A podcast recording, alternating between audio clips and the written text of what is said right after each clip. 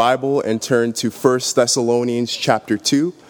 We'll be reading from verse 17 to chapter 3, verse 5. 1 Thessalonians chapter 2. You'll turn in your Bible into the New Testament. You'll go past Galatians, Ephesians, Philippians, Colossians, and you'll finally arrive at 1 Thessalonians. 1 Thessalonians chapter 2, verses 17 to chapter 3, verse 5. This is what Holy Scripture says. But since we were torn away from you, brothers, for a short time in person, not in heart, we endeavored the more eagerly and with great desire to see you face to face, because we wanted to come to you. I, Paul, again and again. But Satan hindered us. For what is our hope or joy or crown of boasting before our Lord Jesus at his coming? Is it not you? For you are our glory and joy. Therefore, when we could bear it no longer, we were willing to be left behind at Athens alone. And we sent Timothy, our brother and God's co worker in the gospel of Christ, to establish and exhort you in your faith, that no one be moved by these afflictions. For you yourselves know that we are destined for this. For when we were with you, we kept telling you beforehand that we were to suffer affliction, just as it has come to pass, and just as you know.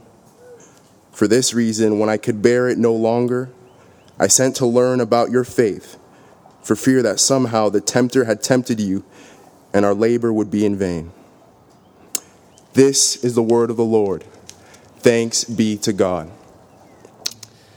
Kids, do you ever watch any of those uh, animal documentary videos from like BBC or uh, Disney Nature or anything like that? Uh, I love watching those videos. I find it uh, enjoy, enjoying and it's relaxful for some reason. Uh, the other day, I was watching a documentary about a pack of wolves that were hunting bison up in the north. And it's all very interesting to see how it works. Bison, they, they like to naturally stick together because it gives them a sense of security and it helps them to protect themselves against predators. And even if there are a pack of wolves that are coming around, they won't be able to do much when the bison form this tight defensive circle with their horns pointing out. It's, it's a very strategic way of repelling predators. Now, as long as they stand together, they're safe. It's only when they start to panic and they separate from one another that they become most vulnerable to the attack of the wolves. I think there is an important spiritual lesson that we can learn from bison, and it is this that we endure affliction by standing together. Remember, when, when, when Paul, Silas, and Timothy got to the city of Thessalonica, and, and by the grace of God, they witnessed many people come to a saving faith in the Lord Jesus Christ, they, their, their time there was, was, was short lived. It was probably about a month before they were driven out of the city because of persecution, which meant that this young church was there, left alone in a hostile environment filled with persecution and affliction. Can you imagine what the Thessalonians were feeling and what they were thinking? I mean, it must have been terrifying for them we know that, that this wasn't an easy place to become a follower of Jesus Christ. They were experiencing affliction and their leaders were absent. Affliction and absence.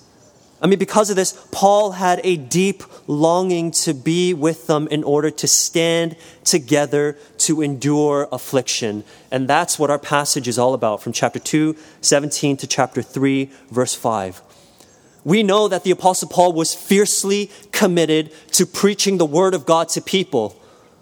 But we also need to know that Paul was fiercely committed to the, to, to the people of God who have been changed by the Word. And we can learn something about the importance of standing together with other believers from the words of the Apostle Paul here. So, point number one strengthen your desire to stand together.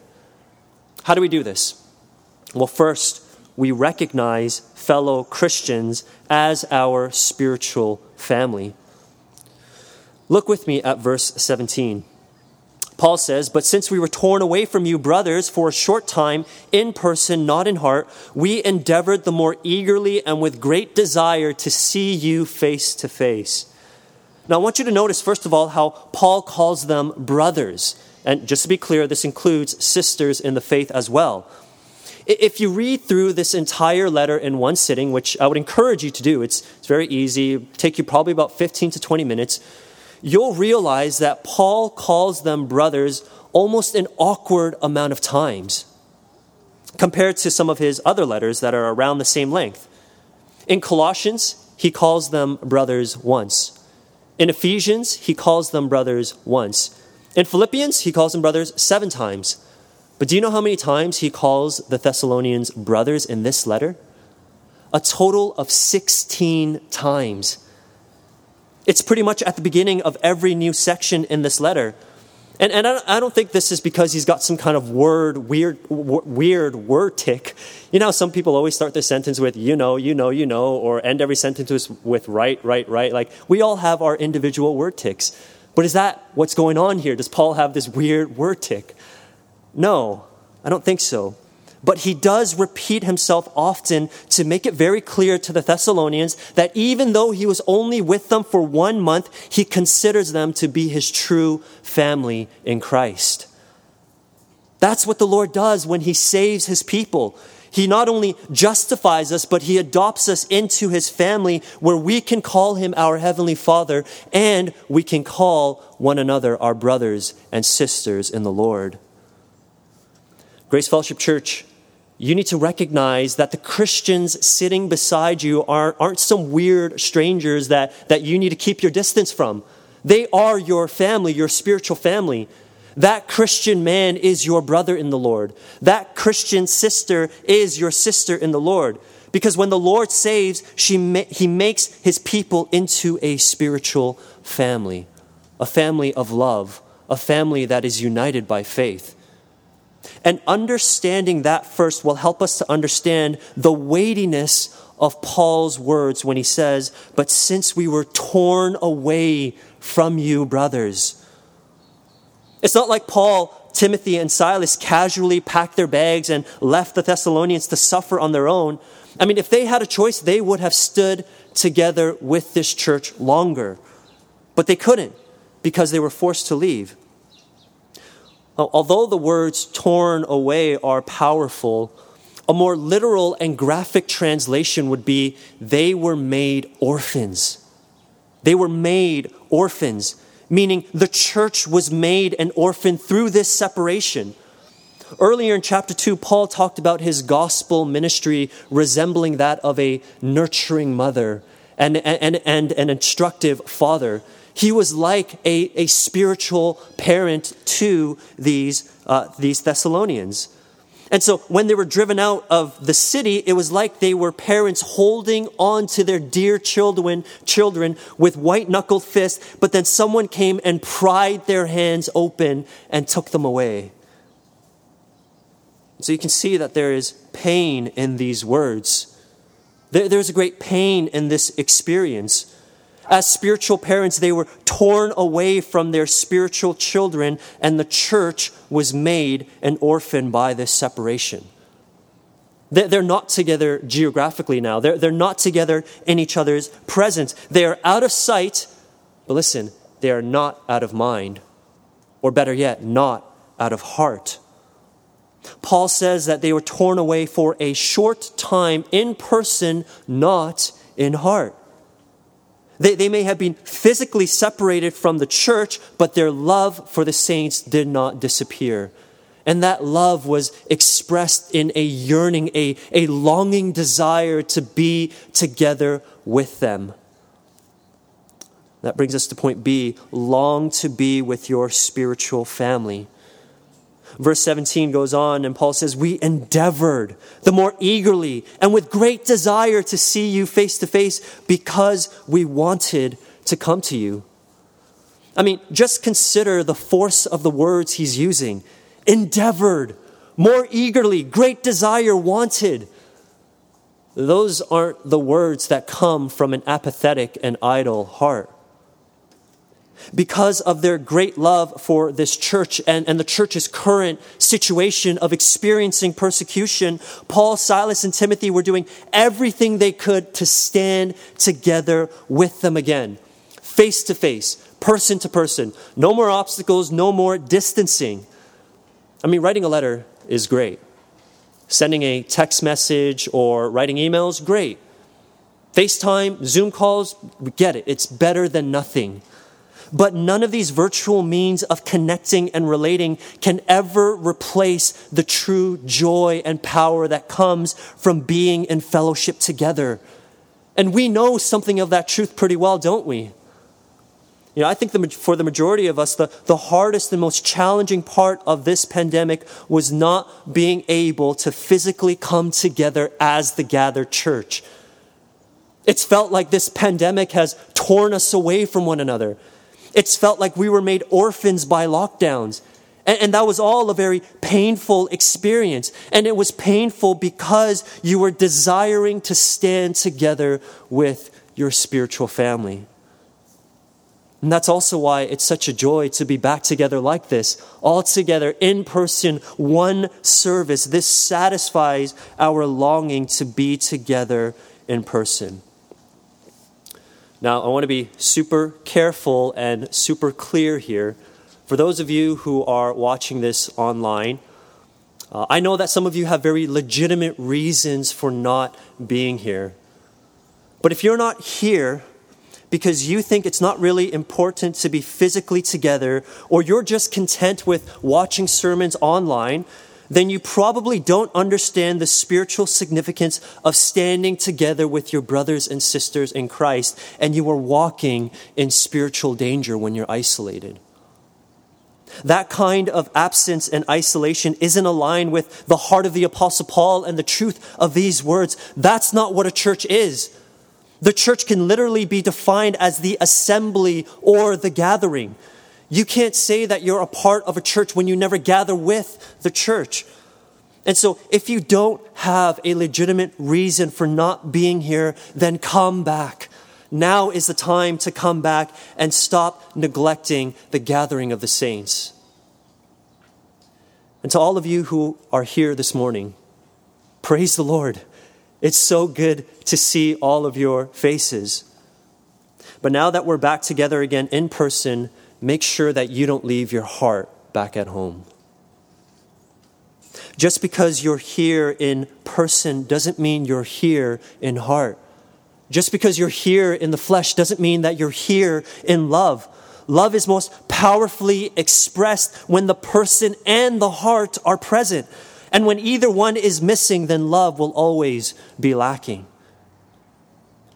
You know, when you're in a conversation with a brother or sister in Christ, will they get this sense that you're sincere about engaging with them in fellowship? Or are they going to pick up this, this awkward vibe that you would rather be somewhere else, anywhere else but here? Friends, don't just be present in person, but present in heart. Give your undivided attention to the people that you are engaging. Engage your thoughts and engage your emotions. Ask questions of genuine interest and pray for one another. I mean, this is how Jesus engaged people. When he came into our world in flesh and blood, he didn't leave his heart behind in glory. He came and he gave his heart to his people. He listened, he wept, he rejoiced, he prayed, he taught and conversed. And as he has loved you in this way, go and love one another in the same way.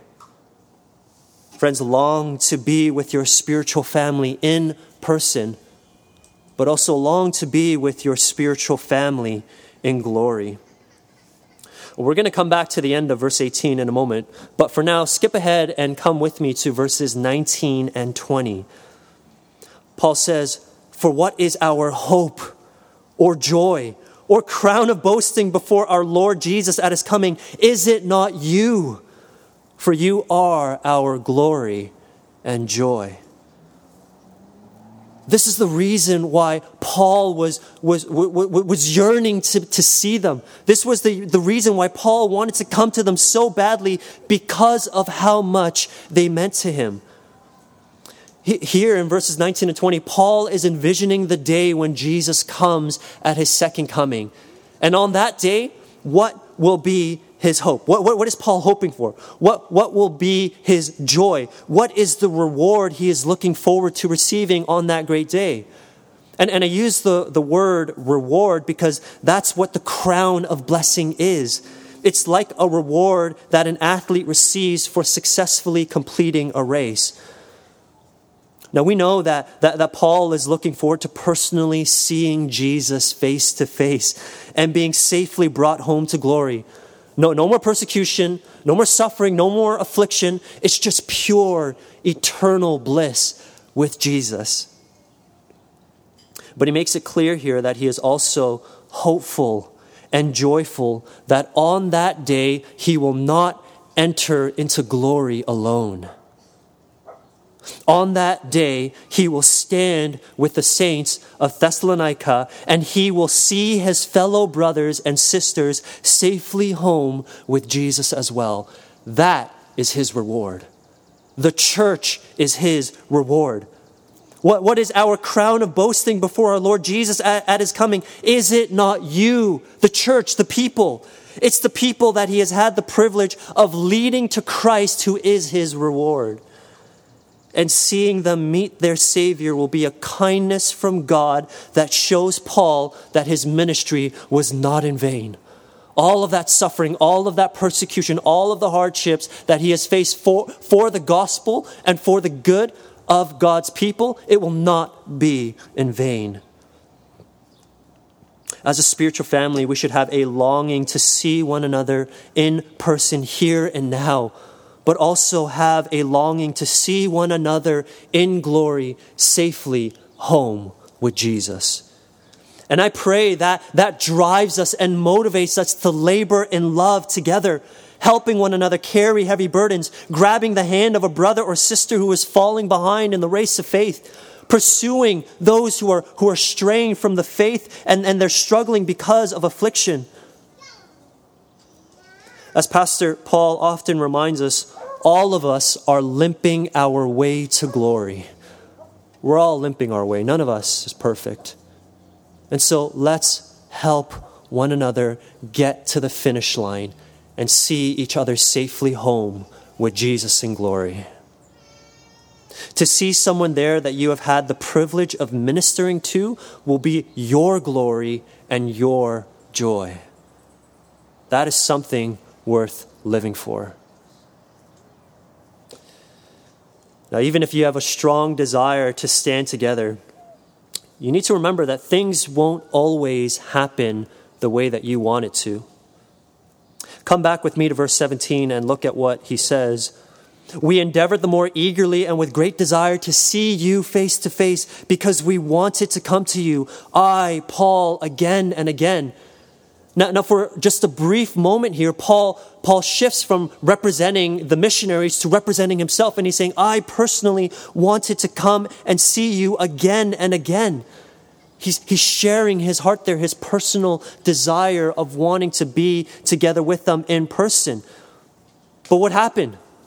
Why was he unable to come? Why is he sending a written letter instead of standing with them in person? Well, it's because the devil got in his way. Point C acknowledge the existence of your spiritual enemy. Paul says, I, Paul, again and again, was trying to get back to you. And look at the end of verse 18. But Satan hindered us. The, the idea is that Satan stopped them by placing on their path an impassable obstacle. You got to wonder what he means by that.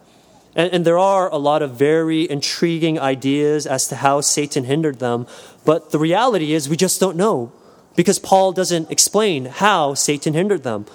All we're told here is that Satan was the one responsible for stopping their return to Thessalonica.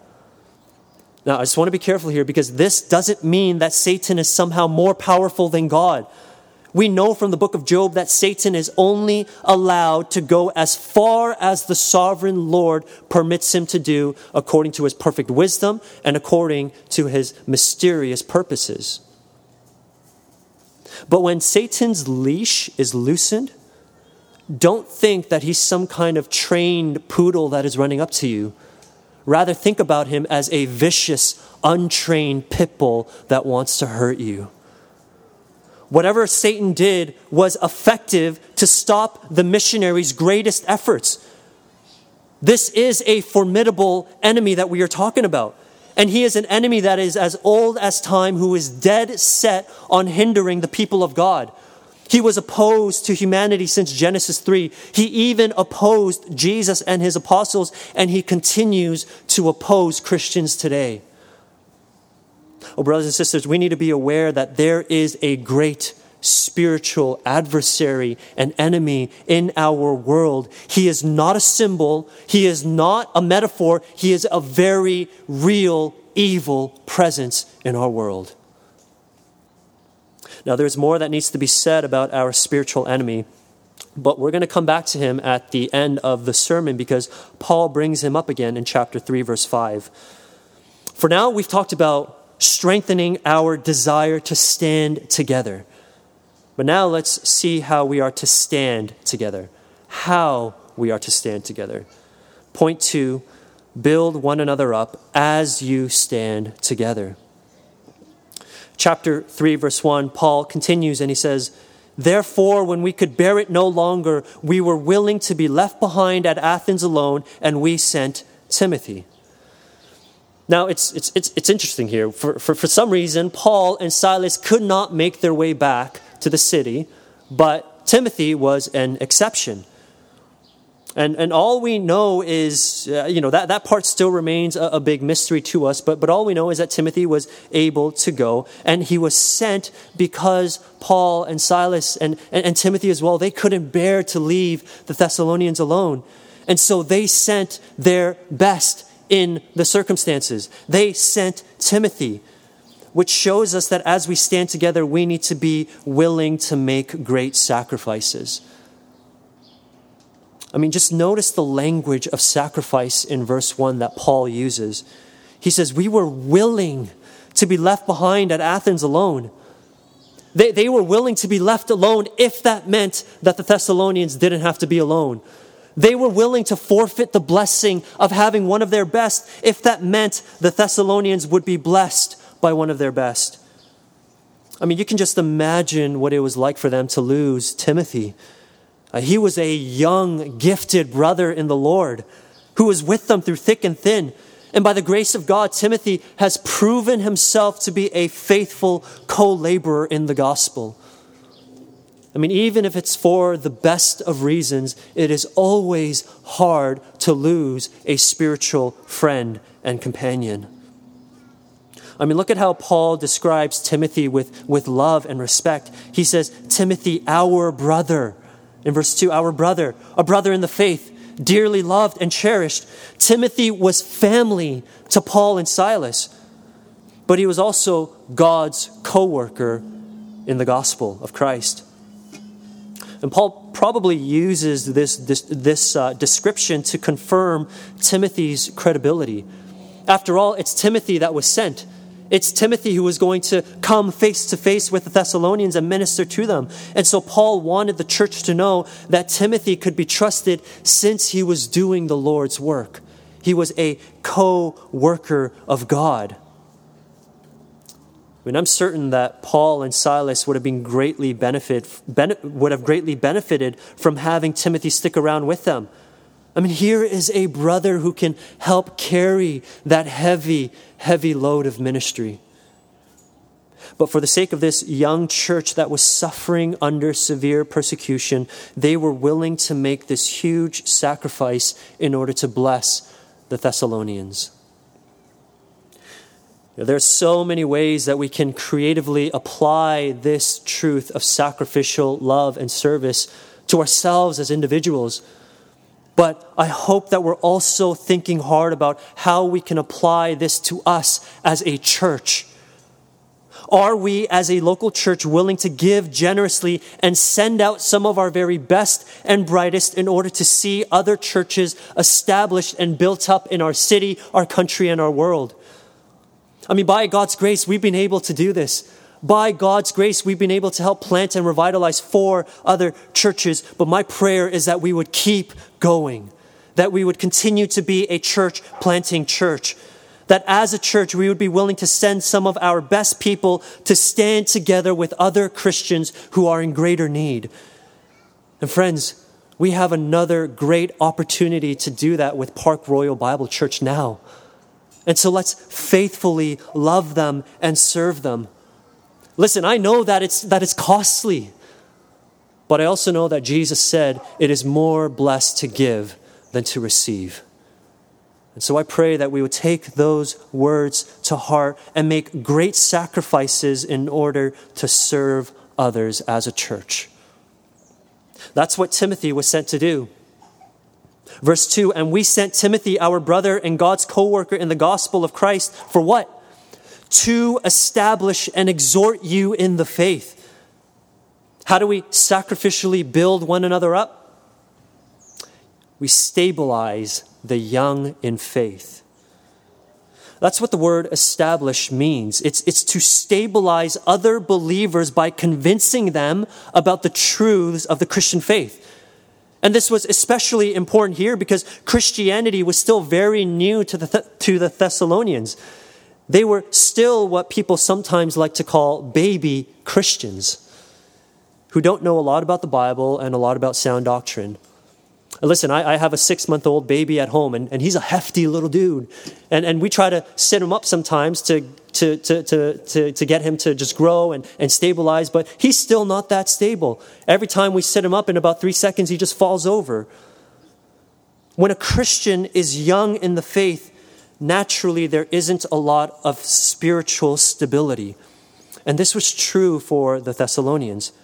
They, they were young and needed to be more established in the truth of God's word, especially since they were suffering affliction. And so, Paul's first assignment for Timothy was to have him stabilize their faith in the truth. And this probably meant that Timothy spent time um, teaching and instructing and discipling them from the scriptures. Grace Fellowship Church, we've been in this amazing season of watching baptisms take place for the last three Sundays. And praise the Lord for that.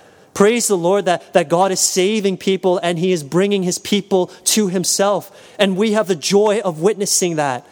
And many of them are new Christians. Many of them have only come to faith eight months ago through a pandemic. I mean, there are also others who, who have been in the faith maybe for a little bit longer, but are not firmly established in the truth. And that means that we have opportunities all around us in this church to help those who are younger in the faith become more and more established in the truth. So look around. Is there a younger brother or a younger sister in the Lord that you're able to come alongside and help them be more convinced in the truths of Scripture? As a pastor, I often have new members ask me if there are people who can disciple them. Trust me, the need is there. The question is are you willing to sacrifice your time and energy in order to help others be established in their faith? The need is there. Are you willing? As we're seeking to stabilize the young in faith, we also need to comfort and encourage one another in the truth. That was Timothy's second mission. Paul tells him to exhort. Paul tells Timothy that Timothy, Paul tells the Thessalonians that Timothy was sent to establish them and exhort them in their faith. Exhortation includes both encouragement and comfort, and both are especially necessary when people are suffering affliction affliction, and, and you know this as well, affliction can, can often make people feel like they are a bruised reed that's about to break or a smoldering wick that's about to burn out. There's always the danger of slipping into despair when someone is suffering, which is why we need to be careful that we don't further beat down those who are already broken. We need to lift them up by comfort and encouragement. And, and here's the purpose at verse 3 that no one be moved by these afflictions. That no one be shaken, that, that, that no one fall into despair, that no one fall away from the faith. When afflictions are present, a brother or a sister's faith can, can waver. But if we faithfully seek to establish and exhort one another in the faith, by God's grace, we will never be moved. Paul sent Timothy to build them up in their faith. But he also had Timothy deliver this letter in order to remind them that suffering affliction was a necessary part of a Christian's life. Verse 3 carries on For you yourselves know that we are destined for this. What is this? The, the this. The this is affliction. Paul was reminding them of the very thing that they already knew that suffering is a Christian's destiny. But listen, it is not their ultimate destiny. It is through many tribulations that we must enter what? The kingdom of God. Verse 4 For when we were with you, we kept telling you beforehand that we were to suffer affliction just as it has come to pass and just as you know. When, when Paul was with them, he clearly preached about suffering. And it didn't take long for this truth to become a reality in their lives. I mean, almost immediately as this church was born, Paul, Silas, and Timothy only lasted about a month until they were driven out. Mobs formed, riots started. Fellow Christians like Jason and some other brothers in the faith were arrested and dragged to court. You see, suffering affliction was not an abstract truth for this church, it was an experiential truth. They knew exactly what Paul was talking about. verse 5 For this reason, when I could bear it no longer, I sent to learn about your faith for fear that somehow the tempter had tempted you and our labor would be in vain. Because suffering was their experiential truth, and because Paul knew that Satan would want to take advantage of situations like this, he couldn't handle it anymore. He sent Timothy. Timothy, go learn about their faith, establish them, exhort them. And here is where we come back to Satan.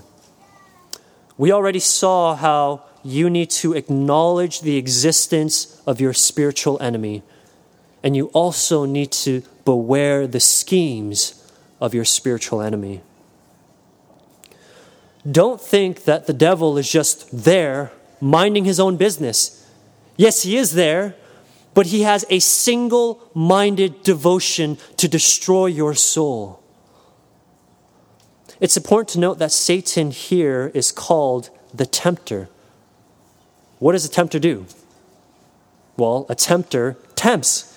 That's what tempters do, just like a pastor pastors, just like a driver drives, just like a racer races. I don't know. A tempter tempts. This is a fitting title for our spiritual enemy. Temptation is his defining weapon against humanity. I mean, that was how he attacked the first people in the world, Adam and Eve. He didn't send out his demons and launch this full scale, explosive spiritual attack.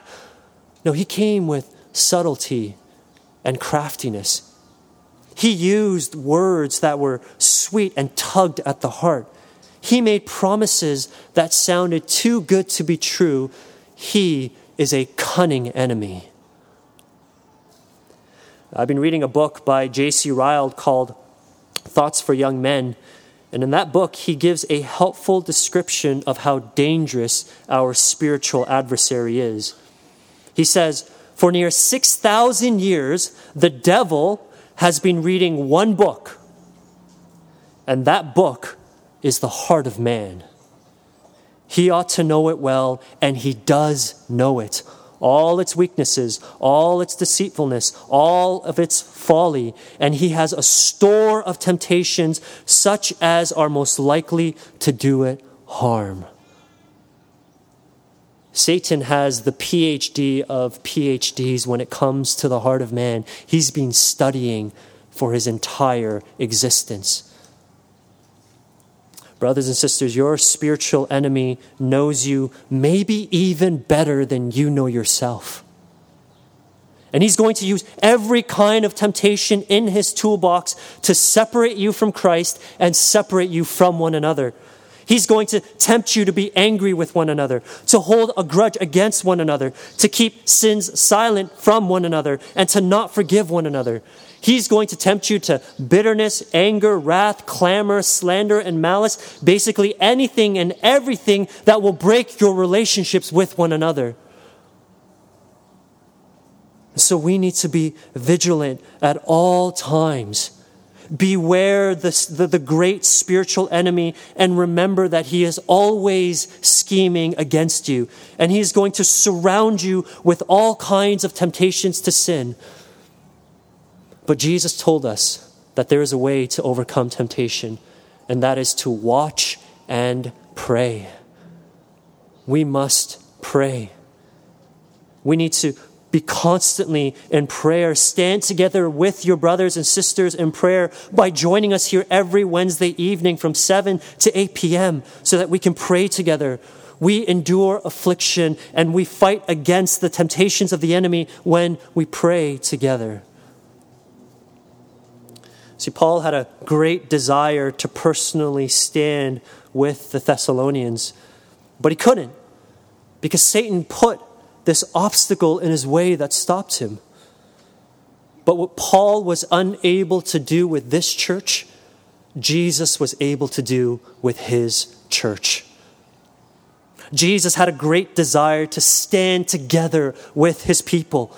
And so he came in flesh and blood. He came in person and in heart, and he established and exhorted his people in the faith. He was going to save his people, and no one was going to get in his way. No one was going to put an obstacle in his way. When Satan definitely tried, he met Jesus in the wilderness and threw his best temptations at him. But Jesus overcame the temptations of the devil with the word of the Lord. That didn't work. Temptations didn't work. So Satan put the ultimate obstacle on the path of Christ the cross. But Jesus willingly sacrificed his life on the cross. And in doing so, he atoned for our sins and he decisively crushed the head of the serpent on the cross. And because of what Jesus has done in his life, death, and in his resurrection, we by faith have been forgiven and we've been freed and we've been graciously adopted into his family.